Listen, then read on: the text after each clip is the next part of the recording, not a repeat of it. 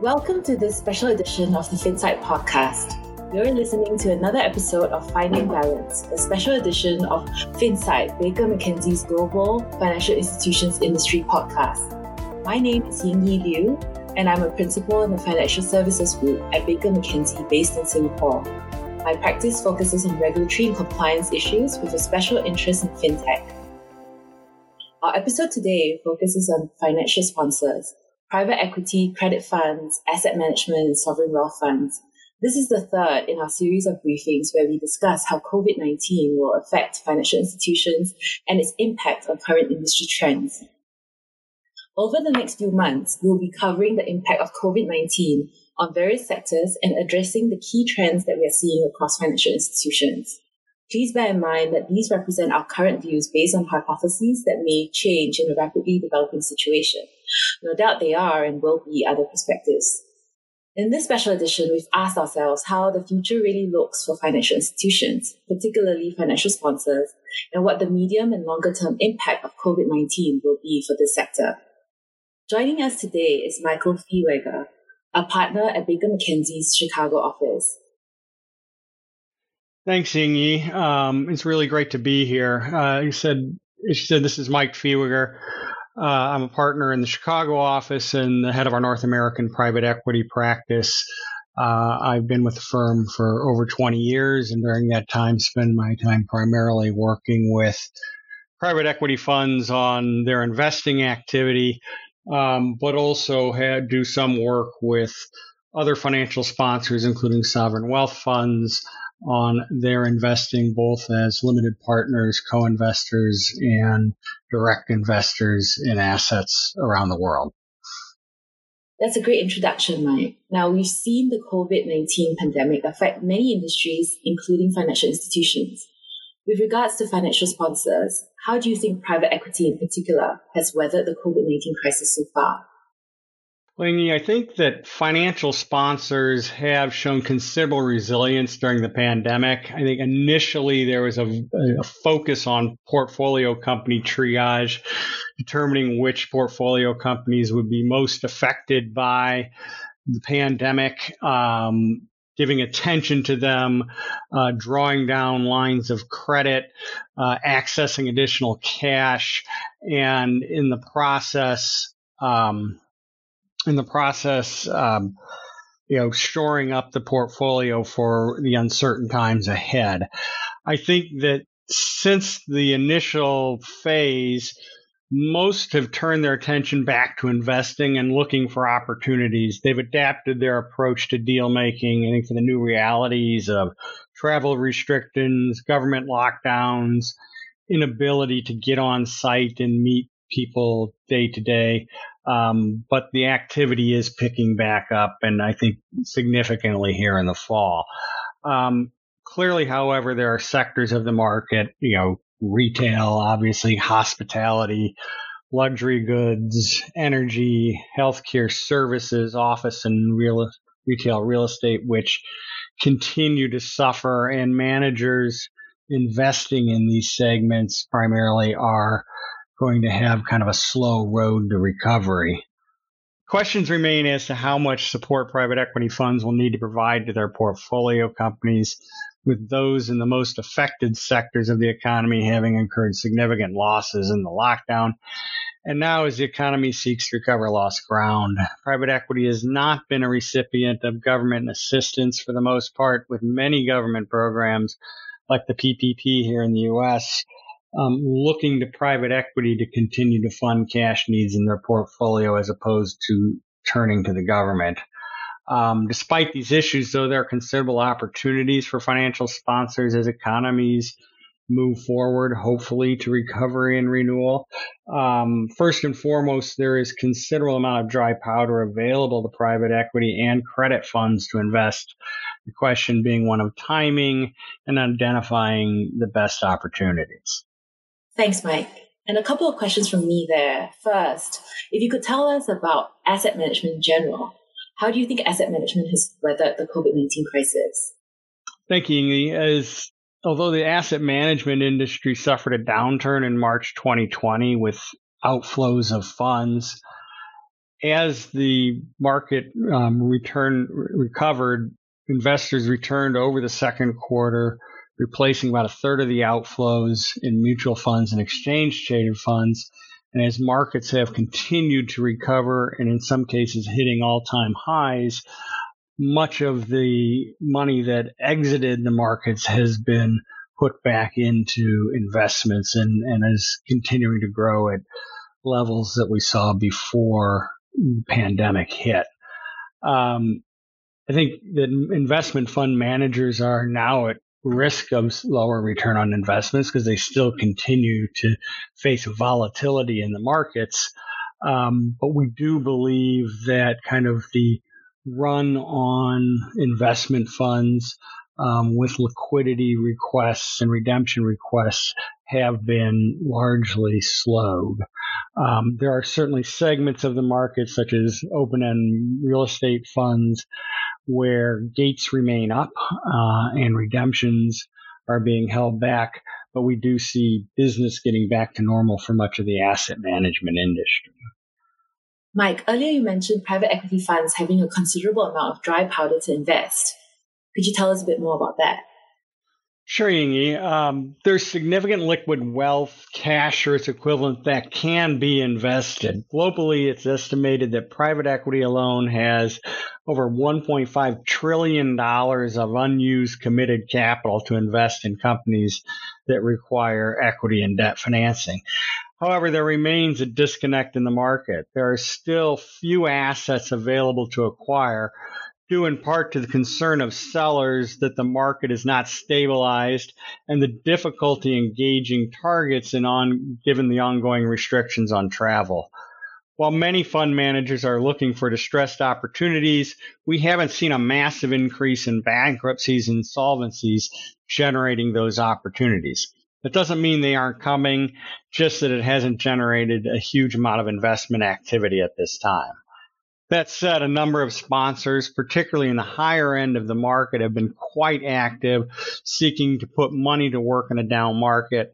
Some transactions, like pipe transactions and other structured capital investments, continue to draw the attention of sponsors who would traditionally look to take control positions.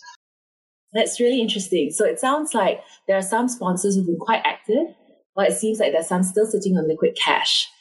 And what about you know, credit markets. Could you give us some updates on that? And how about fundraising? Credit markets have rebounded. In the spring, we saw few new loan facilities be, being provided as lenders had to tend to existing credits and credit funds could find better returns trading in outstanding debt. This has changed and the leverage finance is quite available in the market on terms almost as good as before the pandemic.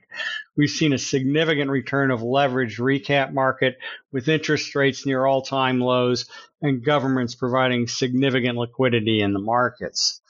On the fundraising front, while some funds, particularly credit and tech focused funds, have continued to raise funds without difficulty, there is evidence that many funds are now taking longer to reach their fundraising targets. Many managers also being forced to retain underperforming portfolio companies until they are better placed to maximize returns which may affect their ability to raise new funds. I think in this light, we're seeing an uptick in general partner led secondary transactions to provide liquidity and allow managers time to tend to the liquidation of their existing portfolio. Thanks, Mike. Now let's talk a little bit more about um, liquidity and redemptions. Can you walk us through some of the current risks for asset management and pension funds? Do we expect any volatility in the market? Well, the asset management and pension funds continue to face the risk of significant impact on the value of the funds they manage and the resulting income from falling asset prices. While this is not necessarily the case with public equities, segments of the stock market and some non liquid asset classes are still feeling the effects of the pandemic. Since substantial falls on the financial markets in March, when some asset managers of property funds looked as if they might become distressed sellers, markets have stabilized for the moment and rallied, particularly in the United States. But it remains possible that further volatility will be seen as markets continue to react to the progress of COVID 19 and its effect on the economy, especially over what type of recovery we'll uh, eventually see. Investors in open ended funds may seek to redeem the whole or part of their holdings, and therefore, careful management of the liquidity risks that come with large outflows of funds will continue to be needed to avoid um, forced sale of assets. Even prior to the pandemic, the issue of liquidity stress testing for funds was gaining importance with regulators internationally, following the approach set out in the International Organization of Securities Commissioners Principles of Liquidity Risk Management for Collective Investment Schemes. Concerns over illiquid funds in current volatile markets has provided added impetus. Regulators have publicly supported the gating of redemptions when it's in the interest of investors in any event, have said they expect managers to use the full range of liquidity management tools, including gates, deferred redemptions, swing pricing, um, which may be available to them to try to manage the effects of volatile markets and volatile asset prices. Moving on to the next question How well placed do you think are non bank institutions to take market share from banks? We continue to view debt markets as tilting toward non-bank lenders, and this is a trend that's been going on for many years now. I think banks are, I think, in a better position than they were in 2008 as far as their capitalization is concerned, particularly in, in the U.S. But they're still quite anxious to protect balance sheets during a recession and will be unable to match the speed and flexibility of alternative lenders and credit funds. Moreover, uh, in the post financial crisis world, banking re- regulation has continued to limit banks' access to leverage finance markets. Debt funds don't operate under the same restrictions and with the same capital requirements as regulated banks, and as such are in a position to continue to grow their share of the sh- as shadow banking is not regulated as a quasi utility. I think that overall, we're going to continue to see a shift toward non bank lending. Um, it will be interesting to see, however, whether more regulation is put in place over these markets, as many suspect. Um, increasingly competitive lending among credit funds has, I think, caused a a situation in the market both before the pandemic and what we're starting to see again today where there are you know low covenant or no covenant loans uh, other things that may affect overall credit quality. And it will be interesting to see how this plays out particularly if the pandemic um, continues to provide a drag on the economies around the world that's very interesting. I now want to turn to ESG, which is still a priority among financial institutions despite the pandemic.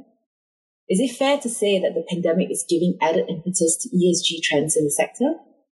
Yes, you think about 30% of the assets under management are now ESG principled investments, and this figure is only going to rise. I think people are quite aware in this post pandemic world of the need to focus on issues um, related to ESG, certainly around our environment and climate change issues, around issues related to public services and public health care, education, equality issues.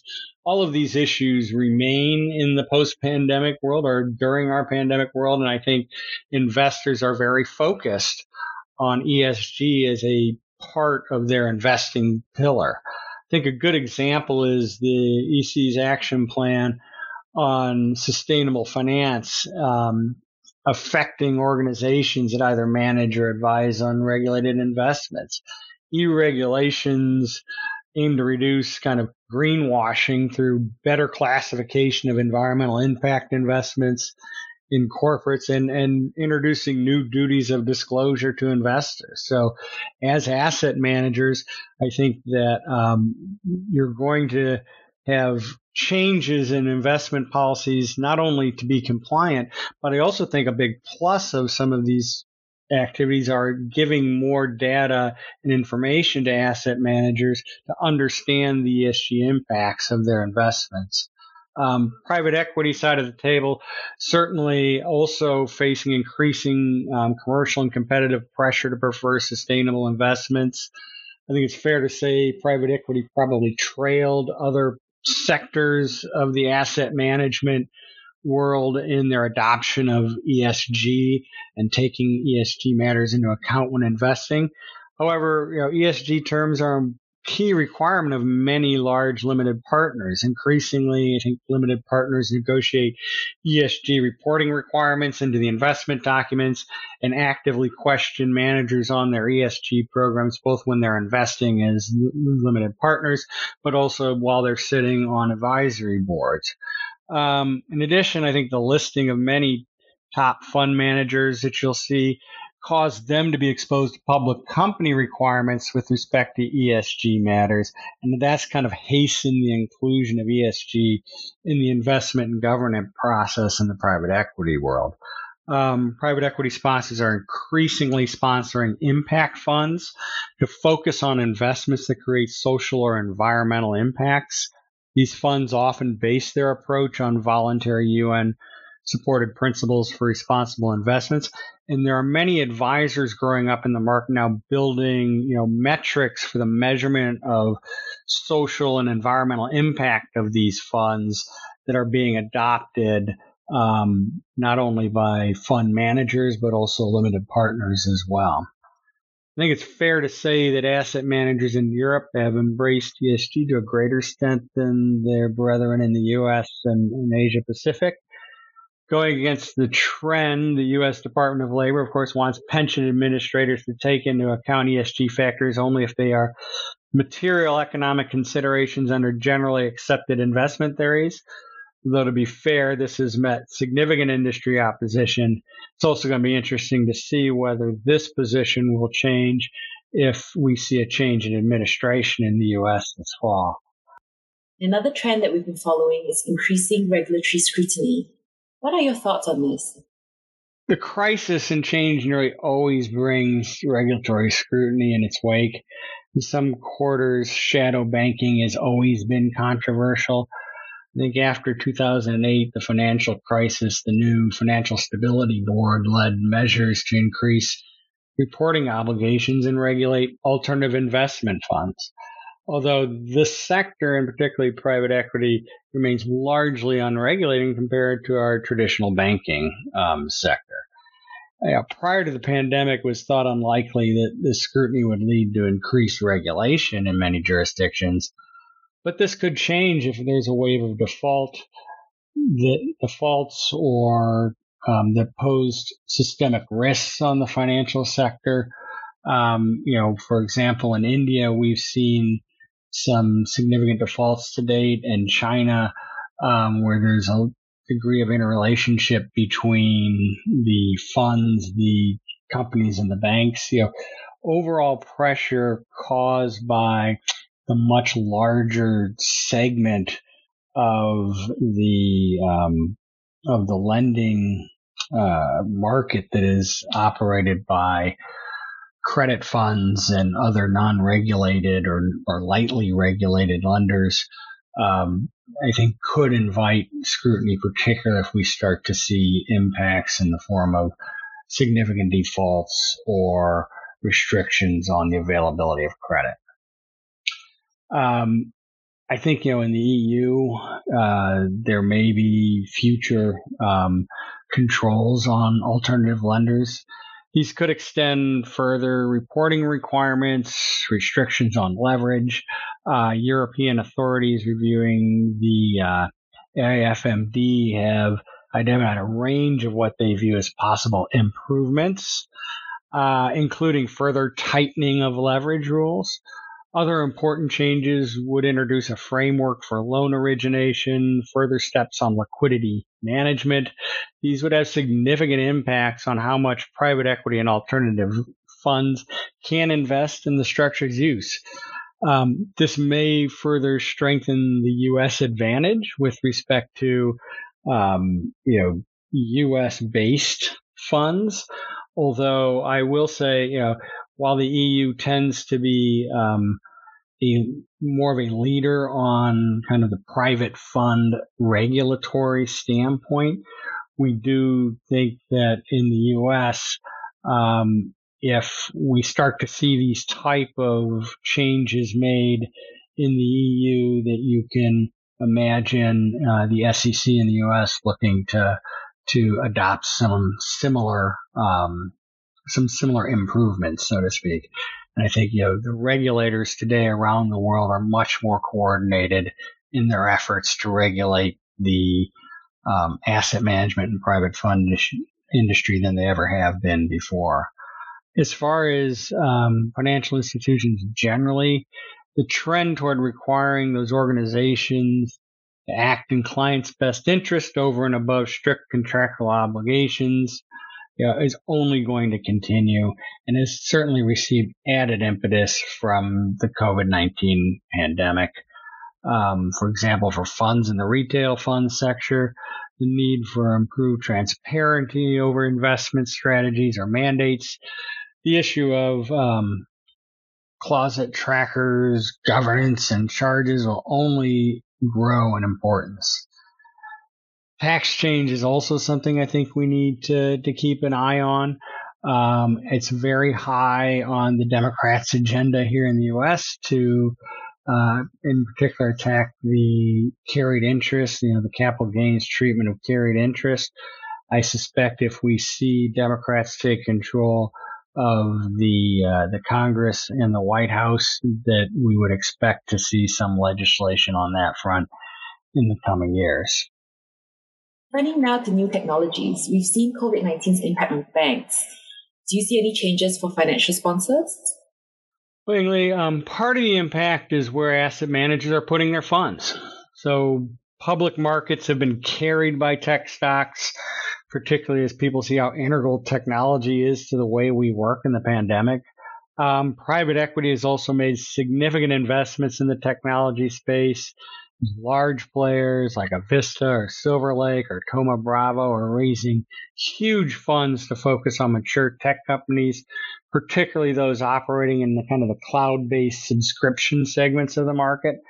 Um, AI and other technological solutions also continue to drive investment decision making, particularly the use of big data in trading and analytics. We even see it ourselves as legal services providers with keen interest from our private equity clients in the technology tools we're using to more efficiently manage transactions and identify risks. So is clearly an area that is is central to the market these days as it's central to our economy. Thank you very much, Mike, for your insightful comments on this area. Now, I asked Jonathan in the first special edition if he has any other thoughts to close that episode. So I put you on the spot now. Do you happen to have any predictions for the future? Sure. Um, I, I think I we're pretty cautiously optimistic, I'll say, about where private markets, the private equity markets, and the asset management industry is heading right now. Um, we feel that there has been a bit of a turn of the corner. Um, the participants are learning to operate in this new environment and overall values, asset values are starting to stabilize. Uh, there is certainly a question as to the quote unquote shape of the recovery, but overall, I do think that um, the you know the private equity markets and the asset management markets more generally are still in a very good position to you know to get through the pandemic and to emerge on the other side, you know, stronger and more able to to operate nimbly in the markets in which they invest. And I think that that there will be lessons learned out of all of this around um, what is critical in investing uh, and where the economy will go after even after we're um, after the pandemic is behind us. So I you know we're not out of the woods yet, as they say, and I, there is still probably still going to be a fairly long drag on the back end with respect to um, private equity markets, um, a little less so on the public markets. Um, but we are, as you said, cautiously optimistic that um, the markets will return and return stronger than they were before the pandemic. Thank you so much, Mike. Well, thank you, Inge. It's really been a pleasure um, to speak with you and with everyone today. And thanks to everyone for joining this edition of FinSight Finding Balance series. We hope that you found this conversation helpful. Please do look at the accompanying briefing, which is available on bakermckenzie.com. Do watch out for the next edition in the series on COVID 19 and the insurance sector. If you found this podcast helpful, you may be interested to know that Baker McKenzie has produced a series of podcasts in relation to the theme of resilience, recovery, and renewal in light of the COVID 19 crisis. My name is Ying Liew, and thank you for listening. We hope that you can join us for the next edition of Insights.